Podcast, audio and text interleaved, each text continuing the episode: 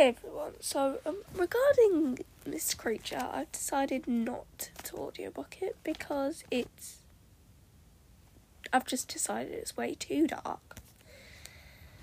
But I still recommend it for everyone if you can handle the darkness.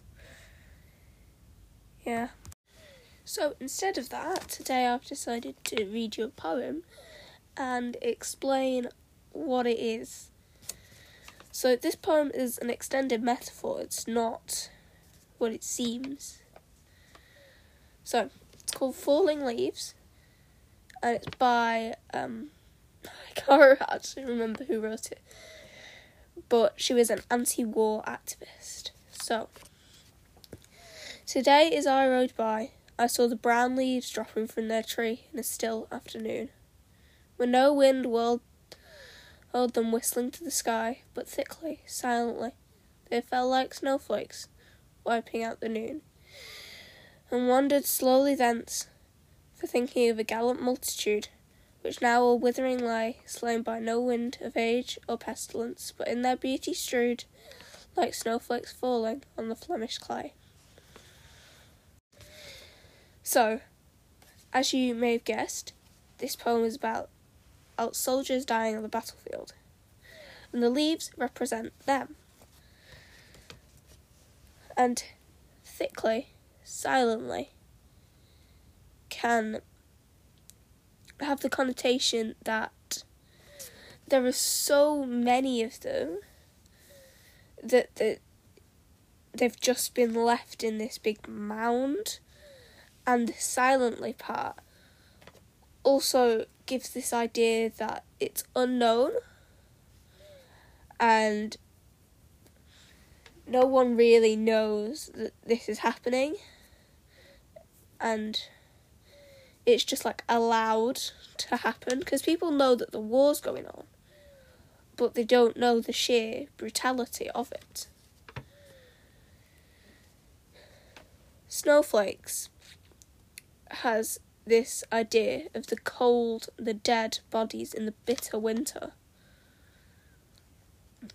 They wipe out the noon. The noon is sometimes the warm is the warmest, the most pleasant part of the day.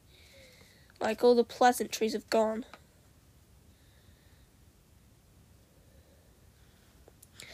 A gallant multitude may refer to a sacrifice from the brave and the heroic which now all withering lay, as in, they all died, and it didn't do them any good. Slain by no wind of age or pestilence. Now, pestilence is disease, so from this we can gather that they're trying to say that they shouldn't have died, like they died too soon they've gone, basically. And it wasn't because they were old or diseased. And the only thing that we can blame is the other soldiers. Or whoever started the war. And the Flemish clay is the soil in a very specific area of like Denmark, I think. Um, I also want us to think about why this poem was written. So, as we already know, it's an anti war poem. She doesn't want people to go to war. But uh, she's an activist who helped her brother gain like official opposer status. Now, an opposer is someone who doesn't want to go to war and shuns the idea of the war uh, for moral reasons, kind of like a pacifist. It's but on a more specific scale. And